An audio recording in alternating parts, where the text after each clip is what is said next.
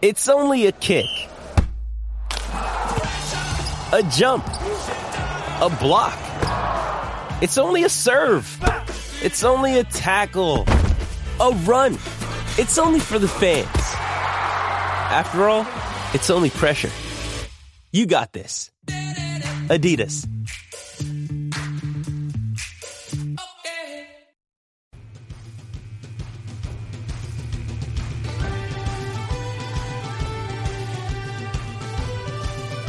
Welcome to another edition of Irish Illustrated Insider, brought to you by IrishIllustrated.com. Pete Sampson with Tim O'Malley and Tim Prister. It's Mutual Disrespect Week. Notre Dame versus USC. Uh, we're going to get to sort of the news of the week first. Then we're going to have a short interview with Ryan Abraham of USCFootball.com on Scout. His take on the Trojans, what's happening there with Clay Helton, etc. Then we'll get to our picks and obviously talk recruiting because they got a ton of visitors coming in this weekend. But just sort of the news of the week. We had interviews on Wednesday night. I talked to Will Fuller. It was interesting to get his take on sort of Notre Dame's perception about USC's perception of Notre Dame. Um, Tim, you talked to KeiVarae. I, also talked to CJ Prosise. Um, there was a lot. There was a lot. There's a lot to come out of last last night in terms of interviews and, and stories. I think it's fascinating that when you, when you consider the turmoil Notre Dame was physically when they played USC to end the regular season last year, compared to where USC now is with with of course the loss of Steve Sarkisian. They've been down this road before in a different way. Lane Kiffin was fired during 2013 and Ed Orgeron took over. It sounds to me like Clay Helton is trying to take a similar approach, keeping it loose, having fun. It worked well with Orgeron. I don't know that Clay Helton's the personality to pull that out of the, the, the players that are still there. But uh, you know, I, I just think the, the, the huge difference here for Notre Dame last year against USC, they they weren't even close to being able to put a a respectable defense on the field, and it's a much different defense as they go into this. And so, when you consider all the things that are happening uh, against USC, I know people are worried about the media not giving Notre Dame enough credit if they beat USC. Who cares? Just beat them. Yeah. Get to six and one. Get to the bye week and just take care of your own business. You talked to KeiVarae about uh, you know kind of missing that. No, game KeiVarae and- talked to me basically, but I was going to say I talked to KeiVarae and the separate blossoming entity that is his talents that he is cultivating. Um, KeiVarae, is there is there a guy other than KeiVarae Russell that you enjoy listening to talk about himself? Like he's charming in a way about how great he is to himself, but I I don't get annoyed. Well, I think it. that's It's kind not- of a yeah. cornerback's persona. I, I, I just think it's hilarious that he's got this mind that he can't keep up with the thoughts that are going through his head. He tries. He because it was interesting. You and I had. We said, okay, KeiVarae, we each have one question for you.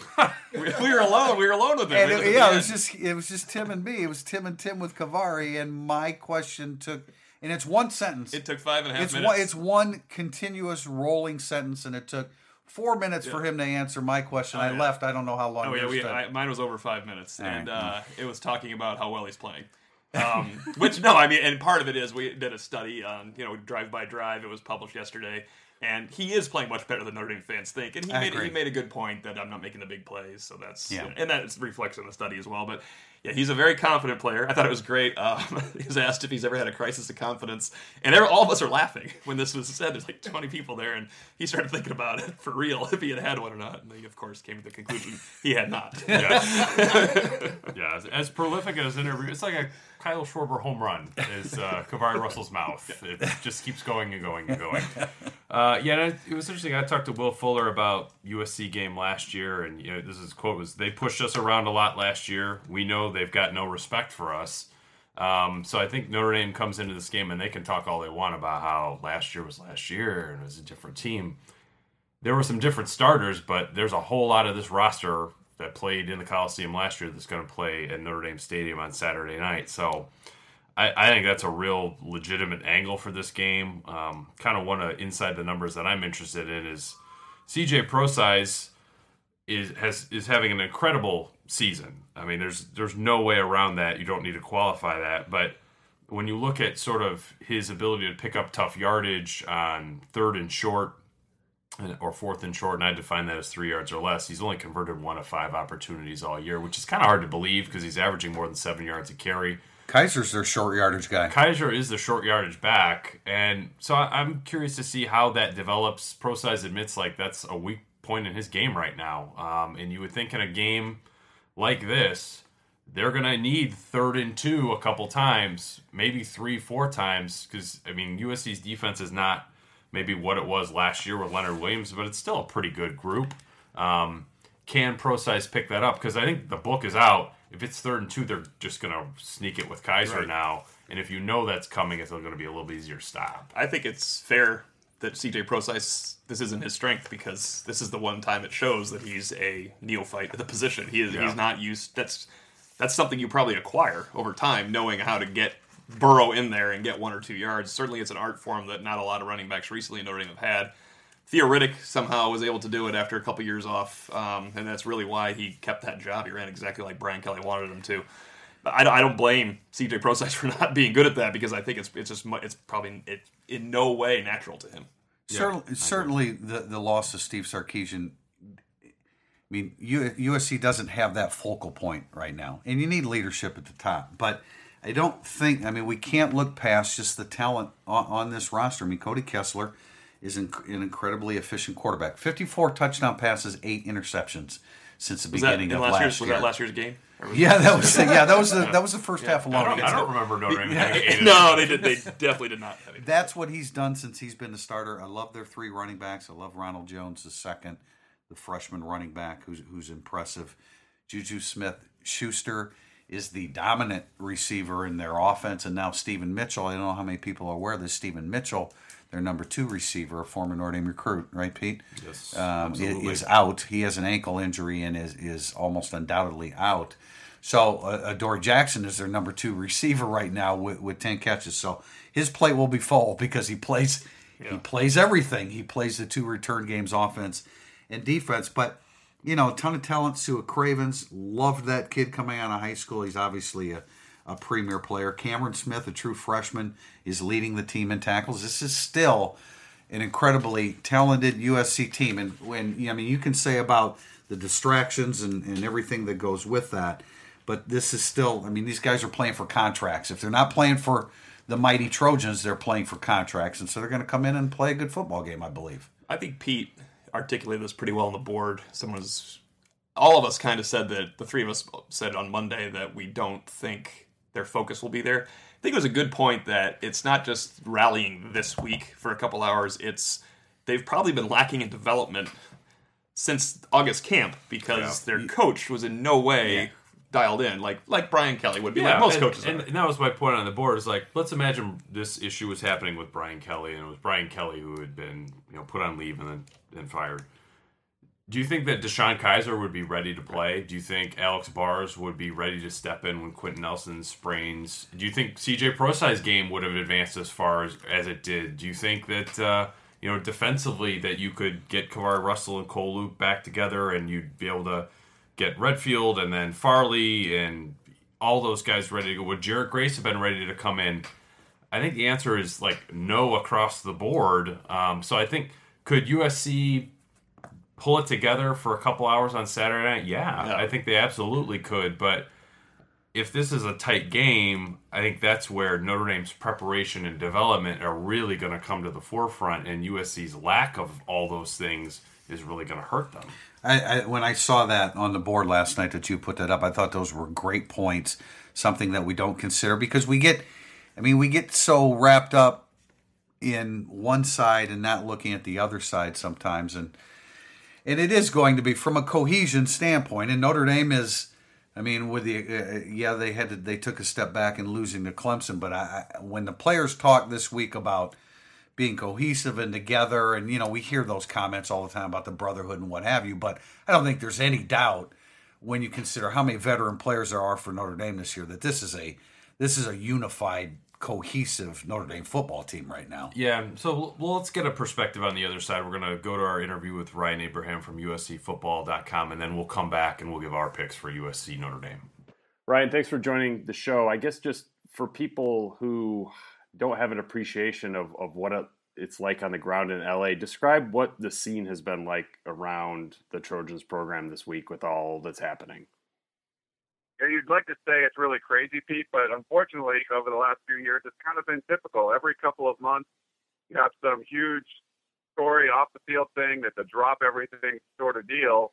and we had two of them back to back. With one, you know, Steve Sarkisian being put on, you know, a, a, a indefinite leave of absence, right? He did show up for football practice, and then the very next day, getting outright fired after only 18 games. So it's it's been really interesting around USC. I'm heading to you know football practice and checking things out there, man. It's, it's been a little crazy.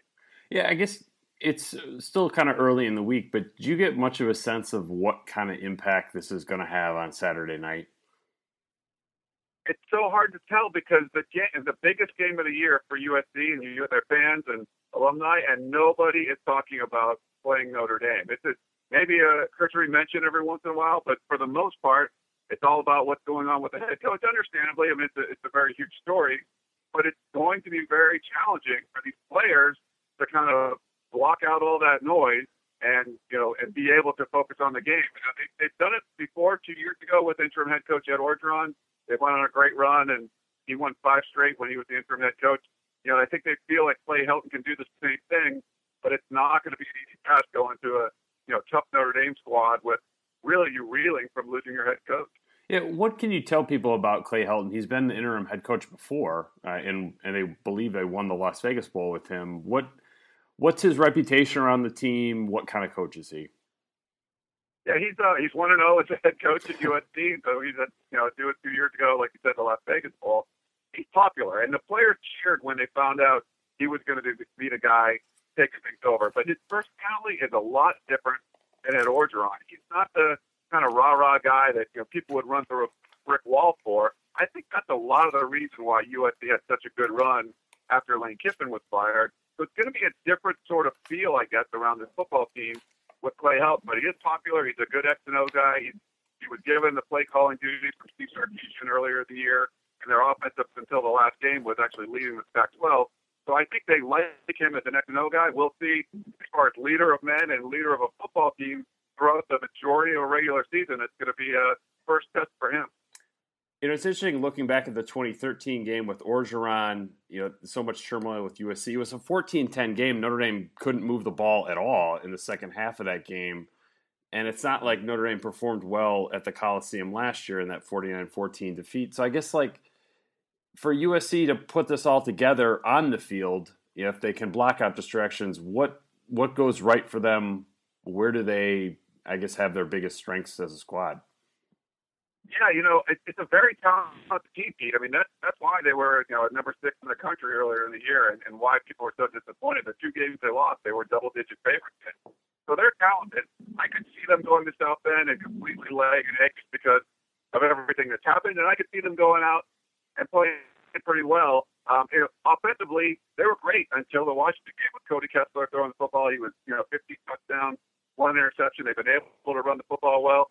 It just the game plan didn't seem all that great for Washington. They were running the football well, and they went back to the pass. It just didn't seem to, to gel. And on defense, it was funny. They kind of turned things around a little bit against Washington with freshman quarterback, but they've had some rough games earlier too. So it's been kind of a Jekyll and Hyde. You're not really sure what to expect. The offense might show up, the defense might show up. We haven't really seen both. It's the the signature of this team has been chunk play, big offensive explosive plays they didn't get a lot of that against Washington. So I think to beat Notre Dame, they're going to have to get more of those. So if you see you know, the big 40 yard pass from Cody Kessler and Juju Smith, they'll probably be okay. All right. Thanks, Ryan. I appreciate it. All right, well, welcome back. That's what uh, Ryan Abraham had to say from the West Coast. Kind of a busy week for him. Um, for us, previewing this game, I mean, the storyline that I'm still writing about this week is that whole Navy hangover. Notre Dame's two and six the last eight years, and I think until this week, I didn't have an appreciation for how kind of ugly those two were. Yeah. It was at Wake Forest where Notre Dame was losing at right, halftime, right. and then Purdue in 2012 where they needed a game-winning field goal and Tommy Rees to drive them down there. That like fourth down conversion to John Goodman uh, falling out of bounds. So it's they've really struggled. My theory on this was that they were so prepared against Navy that they wouldn't be as banged up, but most of the players were like, "No, that's incorrect. We're still pretty banged up." Um, so I, I don't know if that effect is still strong this week or not, I can tell you that if Notre Dame had played Massachusetts last week, I would be picking Notre Dame to win by 28 points. Um, but the Navy, that Navy issue gives me a little bit of hesitancy on uh, just how well Notre Dame's well, going to play. In how many instances after playing Navy did they play USC? I mean, none, right? So, Zero. so a little bit of a, a, a different animal here with this, but uh, still noted because I look at Navy. I said this in the tail of the tape. I guess I look at Navy a little bit differently now. They're bigger, they're stronger, they're more athletic. You've got a six foot four, two hundred five pound wide receiver that's blocking Max Redfield off the field, uh, pretty much. So, uh, yeah. Well, I, know- I mean, I know Max struggled a little bit, but um, you know, it's a different animal now playing Navy. They they feel more like a mid level Power Five conference team. So, but having said that, we're talking about USC here, and uh, you know, the here the, one of the stats that I think is is an interesting thing to look at is USC has only allowed three plays of forty yards this year, and Notre Dame has eight touchdowns of fifty yards or more. So, I mean, that's big on big there. That's you know somebody something has to give in that category, and it's probably important that Notre Dame does get an explosive play for a touchdown as they've been relying on up to this point. Explosive player too. Maybe I, I don't mean for Yeah. a touchdown, but they, I think they need Yeah. a couple No, more of yeah. those. It's Yeah. I think DeShone Kizer's done a great job, but it's still the biggest part of this offense is they can strike from anywhere. It makes it easier. You don't have to convert all the time when you're getting down to the red zone against uh, athletes that USC has. I think Brian Kelly made a good point about the Navy hangover that it's not only USC, it's USC and then time off. I mean they they've unless their bodies really cannot recover, and that is the exact reason why this is happening against Navy or after Navy the mental focus has got to be 100% this week better than uh, not 100% better it's got to be 100% they were publicly humiliated last year at usc all as pete said those guys are here and back and they have seven days and then they're off for five I kind of don't like the mindset when you know a break is coming up.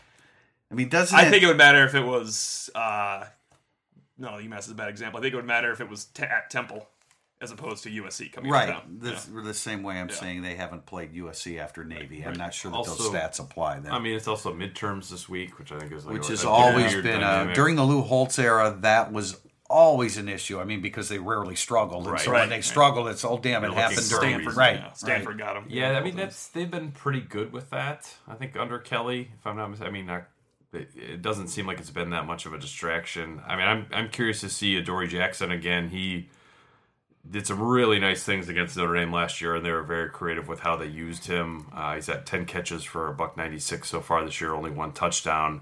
And there's an 80 yard catch in there, so if you take that out, he's averaging 12.8 yards per reception, which doesn't seem like a huge number for him. Um, but how they match him up, I mean, certainly Notre Dame will be in a much better position to deal with him this year than last year when Greer Martini. yeah, it's, I mean, they line up Adoree in the backfield as a running back and then motion him out to hook him up with Greer Martini, and it's like that's that's like Reggie Bush, Derek Curry from 2004 um, or 2000 maybe no 2003 game. We're just like that's just a terrible matchup, and there's not a whole lot you can do about it after the plays snap. So can Notre Dame do a lot of more about it before the plays snap this year? I think that's a real real important part of this game. I ask. I wonder if with you charting plays, you know, we talked about how the nickel hasn't been used much. Uh, do they have to go nickel this week? Uh, I know that puts Devin Butler on the field after the it's- bludgeoning of last year. I guess year. it depends on who who USC is putting out as their third receiver. Because I mean, Juju Smith is amazing, and Adoree Jackson is amazing. But then once you get past those guys, I'm not sure you're getting uh, George Farmer of last year, or Nelson Agholor of last year, or Robert Woods, Marquise Lee, where Agholor was the third receiver. Um, I don't think their third receiver is going to be as punishing to Notre Dame as maybe they have been in the past. But I do think that's a great point. Notre Dame has not played barely any nickel. I mean, they didn't play a snap of nickel at Clemson, Which uh, is- when which you- is surprising when you think that that would happen. Uh, I think they're going to have to do that on Saturday. Uh, so it's where does Dory Jackson line up? Do they get him on KeiVarae Russell? Then I think Notre Dame can handle it. Do they get him on Devin Butler? Then Notre Dame's got a problem. I think USC. I mean, clearly Leonard Williams is missed the same way. Like if Sheldon Day wasn't on the Notre Dame line, as he won't be next year. They're not playing on the other side of the line of scrimmage. They only have ten sacks. They're only 101st in the country in tackles for loss, and that's having played Arkansas, Arkansas State, and Idaho in two year five games. And then, of course, you know Max Tuerk is out at center for them, which That's a big deal. is really, Dave. really significant. And I know Ryan Abraham talked about they've got a capable backup, but I I mean, just imagine not having Nick Martin in a game like this. I think that's huge. I love Damien Mama. I so wanted him to come to Notre Dame. Pete, remember we spent some time around one of him. favorites. Yeah, he was. He's an awesome kid and a quality player, and he's becoming a good player. And Zach Banner, another former Notre Dame recruit at right tackle. But there are some chinks in the armor for USC in the in the trenches on both offensive and defensive line. And I think we feel pretty good about Notre Dame's offensive and defensive line as a whole, with the Rochell Day combination and you know the young kids in the middle. I think Notre Dame they need to take advantage of that. I think there's some some uh, some issues on both sides of the ball in the trenches for USC. I mean, you look at their left guard, their center, and their right guard. If it starts out the way that's probably going to start, it's sophomore, sophomore, sophomore. right now, Three, talented three second year players yeah, no, who are really good. yeah. but that that's a man's world down there. And if if you can figure out a way to get Sheldon Day in one on one situations, I don't think that's a matchup USC is going to have a whole lot of luck with. Or you get Rochell in there sometimes, or you just blitz up the A gap like crazy, like VanGorder likes to do with Jaylon Smith and Joe Schmidt. That group is going to have a really difficult time. I want to give you guys four names for Notre Dame. Tell me how much confidence you have they're going to play well in this game. We'll start with Joe Schmidt. Uh, medium confidence. I agree. Yeah, I agree. I, I tend to think he might have a better game than people think, um, but I wouldn't go over that as well. Well, I want to. Uh, he had a, in my opinion, he had a much better game against Navy than just about anybody thought. So I guess I'm in the minority on that. KeiVarae Russell. High confidence. I agree. With I that. agree. I think he might have a bit of a breakout game, and that doesn't mean he has to have a pick. That just, Oh, I mean, he his gotta last go- pick was against Max Wittek at I, USC. I in so wanted to mention that to him. It just seemed like I would. It seemed not a place. But you didn't have say it. another ten minutes, Right, so I didn't have couldn't- that. It's true. I had to go home. You with already children. answered one question. Yeah. um, after last year, Cole Luke, who had a very, very, very good 2014, better than a mm-hmm. 2015, and a very, very bad game against USC. Uh, uh, medium, medium, because he. I mean, it's Juju. The problem is mm-hmm. Juju Smith, not Cole Luke, in my opinion. Yeah, I, I agree with that. There's a there's a concern there. I hope to see a incredibly dialed in Cole Luke. I mean, I think it's very important. But now you guys know where I'm going with this last one. Max Redfield. Uh, well, I mean, when Elijah, uh, when Elijah Shumate is clearly your most consistent safety, uh, it's a concern. I, I, I mean, you, you certainly like Max Redfield better in this matchup than you did last week. Look, he's a he's a great That's why I athlete. he- mentioned I think I, I mean I think he's going to rise to the occasion personally again in this situation. I'll go medium on Yeah. that one too. Yeah. Um, I mean, he did. He was around the ball at Clemson. I mean, some of his tackles were downfield. Um, he he's he seems to bounce back from the bad games Yeah. pretty quickly, and he had obviously had a bad game against Navy. This is, would be personal for him since he was committed there. Knows a bunch of guys on the team. I mean, he broke a rib and ended up in this in the emergency Right. room during the game last year. So there's a lot happening for him there. I um, they need him to play really well. Yeah, I I, think- mean, they need him to play really, really well. I think competitive pride would elevate Max's game in this one, with the, as you mentioned, knowing everybody on that team and, and how it went last year. I have one more. I'm, I'm throwing in a fifth. Sorry about that, everybody. Will Fuller, and it's because I asked you of the Kizer to Fuller against Mackensie Alexander not working out all that well, and now there's a Dory Jackson. All of the confidence. All I have all of the confidence. I, that Will I do too because. I don't I, I don't think Dory Jackson and Mackensie Right. uh, Alexander are the same player. I, I think Mackensie Alexander's on a much higher plane there, and, and Will Fuller. I'm not saying that Dory Jackson's not good, but I think Will Fuller can have a day. Yes, absolutely. All right, well, Those we'll get we'll get into we'll get into picks now that we've uh, we've hashed out this matchup. Uh, O'Malley, we'll start with you. I think you made a good point that if uh, He's pensive, isn't he? no, he? I am no, no, I, I, What- I, I, what was my good point? your here? good point. Well, we, I, I just want to go back to like when we, everybody thinks one thing is going to happen. I get a little worried Yeah, about making that pick, but I really have felt for the better part of this season that Notre Dame is going to handle USC in this game. It, it didn't. Cha- it got. It didn't change because Steve Sarkisian left. I, I don't think it would have changed much, honestly. I don't think they can be as prepared. I think if Notre Dame can settle into the game, we were, we were just talking about this off the air. Just don't go behind and you will- they'll- put USC down in uh, in the 31 to 20 range. I don't, I don't think it's going to be a one score game when it's all said and done. Yeah, I mean, I I like Notre Dame. I get the the circle the wagons dynamic for USC, but instead of covered wagons, they're like radio flyer wagons, and then Sheldon they will just kick them over, and it's not it's not going to make a difference. That that emotional edge that Clay Helton's going to try to create is not going to withstand more than two series in the game. And I think is if Notre Dame gets up, I don't even know if Notre Dame needs to get up early. They just need to not get behind not early yeah. in a game that's going to be about 40 degrees with your interim head coach. I mean, there, I think there could be shades of the Sun Bowl in this game due to conditions and the dynamics that are happening with USC right now. I also think if Notre Dame wanted to work itself up into a frenzy here, they could play very tight because this is it's not a lose lose situation for Notre Dame. I don't know if it's a must win, but it is a must not lose game for Notre Dame. They cannot afford to lose this game, not just for the season, but for where the program is right now. Um, I don't think they're going to lose it. I, I like Notre Dame to win 34 20. Um, I just I think they're going to play well, and I don't think this is going to be a dramatic game in the fourth quarter at all. It's funny you mentioned the Sun Bowl because I was going to write about the Sun Bowl in reference to Miami getting behind Notre Dame, but I think you're referencing the Sun Bowl where USC stopped playing. So Yeah. there's two Sun Bowls at play, Oh, I which thought is yeah, odd. I thought you meant Notre Dame Miami. did you? Yeah, mean- I did. Oh, you Oh, did. okay, Okay, well, did, okay. USC That's had a very bad Sun Bowl experience recently, if you recall. They, uh, Oh no, I didn't. Well, that's I. I'm thinking more the Notre Dame Miami Sun Bowl. That's the parallel to, Me to too, Saturday yeah. night when it's 38 degrees at halftime and Notre Dame's up 17-7. Miami's Clay Ellis just be like, "I sorry, I, I got nothing for you guys." Yeah.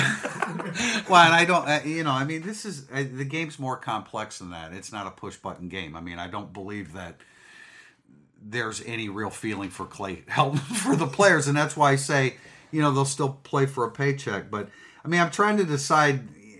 I guess I'm more uh, perplexed by over under, which is 61 and a half, which is an awful lot.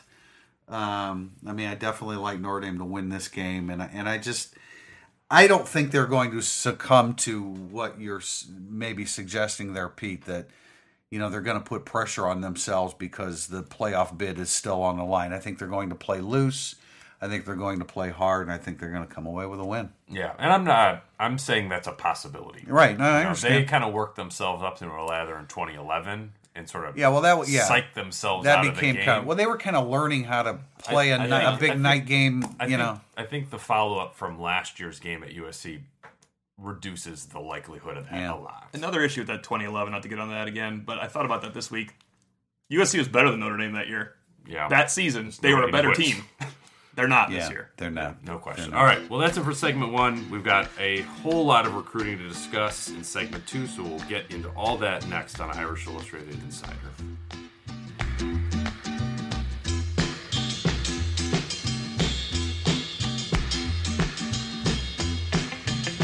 Segment two of Irish Illustrated Insider, brought to you by IrishIllustrated.com, is our recruiting roundup, and it's bigger and better than ever, Pete. There's a lot of recruiting. there are a lot of recruit. This is what uh, I mean. This is this is. Uh, it used to be way back when. It used to be the the banquet weekend. That obviously is obsolete now. Uh, it's Yeah. this weekend with USC. It's uh, it was funny talking to Kelly on Tuesday about I think Lou Somogyi, our old colleague, was kind of pressing him. I'm like, you know, is there is there such a thing as too much of a good thing? Could you have too many recruits? How many are too many recruits? Not if you Tell- win Tell me, tell me what the number is. And he's like, yeah, there's a number, and we always break that number. um, but I, honestly, I think this list, if you just boil it down to the senior official visitors, is as manageable as they've had in a while, and it's very talented on top of that. Like the commitments that they have coming in, ten commitments are scheduled across the junior and senior classes. Those guys don't need a whole lot of attention. Um, it's not a group where they have to resell a lot of those prospects. So then you get into the official visitors, and there are 10 that really jump off the page. They're from seven states. Um, and within that group, the guys that are, I think, not on commit watch, but guys that I think Notre Dame really can and will make a good impression with. You got Khalid Kareem, who's a defensive end from outside Detroit, who was committed to Alabama for a long time, decommitted recently. That had been in the works for a little bit. Now we'll be visiting Daelin Hayes, who we've been talking about for two years, it seems like, the linebacker from Michigan, committed to USC, decommitted last Sunday. He was coming in regardless. Um, now that's much more open. He also visited for the Texas game.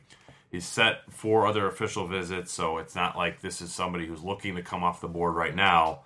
But he's doing early enrollment, so this isn't a situation that's going to drag into February either. He needs to figure out where he wants to be Javon McKinley, really their number one receiver on the board out of California. Notre Dame feels like it has a sizable lead for him. Could he come off the board this weekend? Privately, yes. Kind of publicly, I don't think so. Could be like a Donte Vaughn situation where he visited for the Texas game, committed, but then waited a little bit more than a month to announce it. You know, and then you got a bunch of other guys. Jeffrey McCulloch, a, a linebacker out of Texas, his first look at Notre Dame. Talking to him at the opening and, and sort of seeing what he's about, I could see him coming in here and really loving it and feeling like Notre Dame's going to be a match. And then I think a fifth guy to mention, Devin Studstill, the safety out of Florida, former high school teammate of Te'von Coney. Uh, he's visited. This is he was up for the, here for the Irish Invasion. He'll be back this weekend. We've sort of been waiting for him to commit for a while. He hasn't, and doesn't seem to be in a rush to. And the way the Notre Dame safety board is is shaping up, I don't think they're gonna, I guess, turn up the heat on him to try to get him to announce. I like him though. I think he's another quality safety, and you didn't even mention Akena Okiki, who's Yeah. in who will be in town as well. Where do they stand with him? Yeah, I mean, I, I would say Notre Dame is the leader there, and it's a question of whether he wants to come off the board now or not. He's, you know, Stanford is hanging around there. Stanford just picked up Chacha Uloa, who's a guy Notre Dame was looking at, who's a high school teammate of Javon McKinley. Um, but Okiki and Studstill, I think those are more the athletes Notre Dame needs at the back end. Okiki in particular, maybe less so with Donte Vaughn on the board. If Donte Vaughn doesn't work out at corner, that's fine because he's still six foot three and can play safety right. for you. Um, but Devin Studstill, I, I like a lot as a guy who could come in and compete for playing time very early in his career. So they're they're. I mean, they're in the mode that all these safeties come on, Come come on, on, aboard. They they need them. Obviously, there's a there's a shortage there. I was excited to hear about Khalid Kareem being interested again. I mean, apparently Alabama backed away from him. Uh, I mean, I I kind of look at defensive linemen the same way as safeties. Come on aboard. I mean, it, right? I mean, Yeah. you just no you question. need them, and that's a really really big body that you can station in the middle of that line. And and uh, you know, you got uh, Chauncey Gardner is also coming into town. Yeah, he's, he's scratched. There are a couple scratches. Chauncey Gardner was one, then Noah Fant was another. He was a kid uh, who was committed to Iowa from Nebraska. But Gardner, he had talked about this visit for a long time, and I saw him at the opening. And I mean, of all the safeties on the board, he might have been the guy that I liked the best. But uh, he's still committed to Florida. I ended up scratching the visit. okay. And Daelin Hayes, I mean, obviously, like you said, I mean, he's not going to he's not going to decommit from USC and jump into to anybody's backyard here right away. But uh, um, I mean, obviously, Notre Dame's looking at the huge opportunity, win the game, uh, charm the heck out of them, and maybe you can you can go a long way towards flipping. Yeah. I mean, it's his second visit in basically a month and a half. Uh, wouldn't surprise me if he came back again, maybe for the banquet after the season. Um, and it's, I mean, this is a kid. You got to remember, he said Notre Dame was his leader, and he nearly thought about committing before the Irish, the first Irish invasion, uh, a year and a half ago. And so he gets to come here, gets to watch Jaylon Smith run around. That's what Notre Dame's pitch is. You can be the next Jaylon Smith, Right. and there are very few players you can go to and say, "Yes, you can be the next Jaylon Smith." That is, it's a reasonable proposition. Daelin Hayes is athletic enough that that is a reasonable proposition. He's a different kind of player. He's much thicker than Jaylon Smith was by about 25 pounds. But in terms of a linebacker who can run around with length, who can rush the passer, who can do give you a little bit of everything, Daelin Hayes is one of those guys. So if we're talking about Notre Dame's class in a couple months and suddenly Khalid Kareem and Daelin Hayes are in it, I think that changes the face and the perspective of this hall entirely. And when I say the banquet's obsolete, I mean the way they used to recruit it. That used to be the first time you really entertained any players on an official visit. That that those days are so far gone. It's just absolutely amazing how it's been ratcheted up, and and uh, you have to get ahead of the game. So. All right. Well, that- we'll we'll uh, we'll obviously we'll have a lot of reports coming out of the weekend recruiting wise, and and we will we'll be handling the the game coverage stuff, and of course um, seven forty seven forty Kamari would say. kickoff uh, Eastern time Saturday night. We'll uh, we'll we'll be we'll be back. We'll be on the in the stadium uh, a couple hours before kickoff to analyze this a little bit further as Notre Dame tries to stay in the playoff run and knock off USC. For Pete Sampson and Tim O'Malley, I'm Tim Prister, and this has been Irish Illustrated Insider, brought to you by IrishIllustrated.com.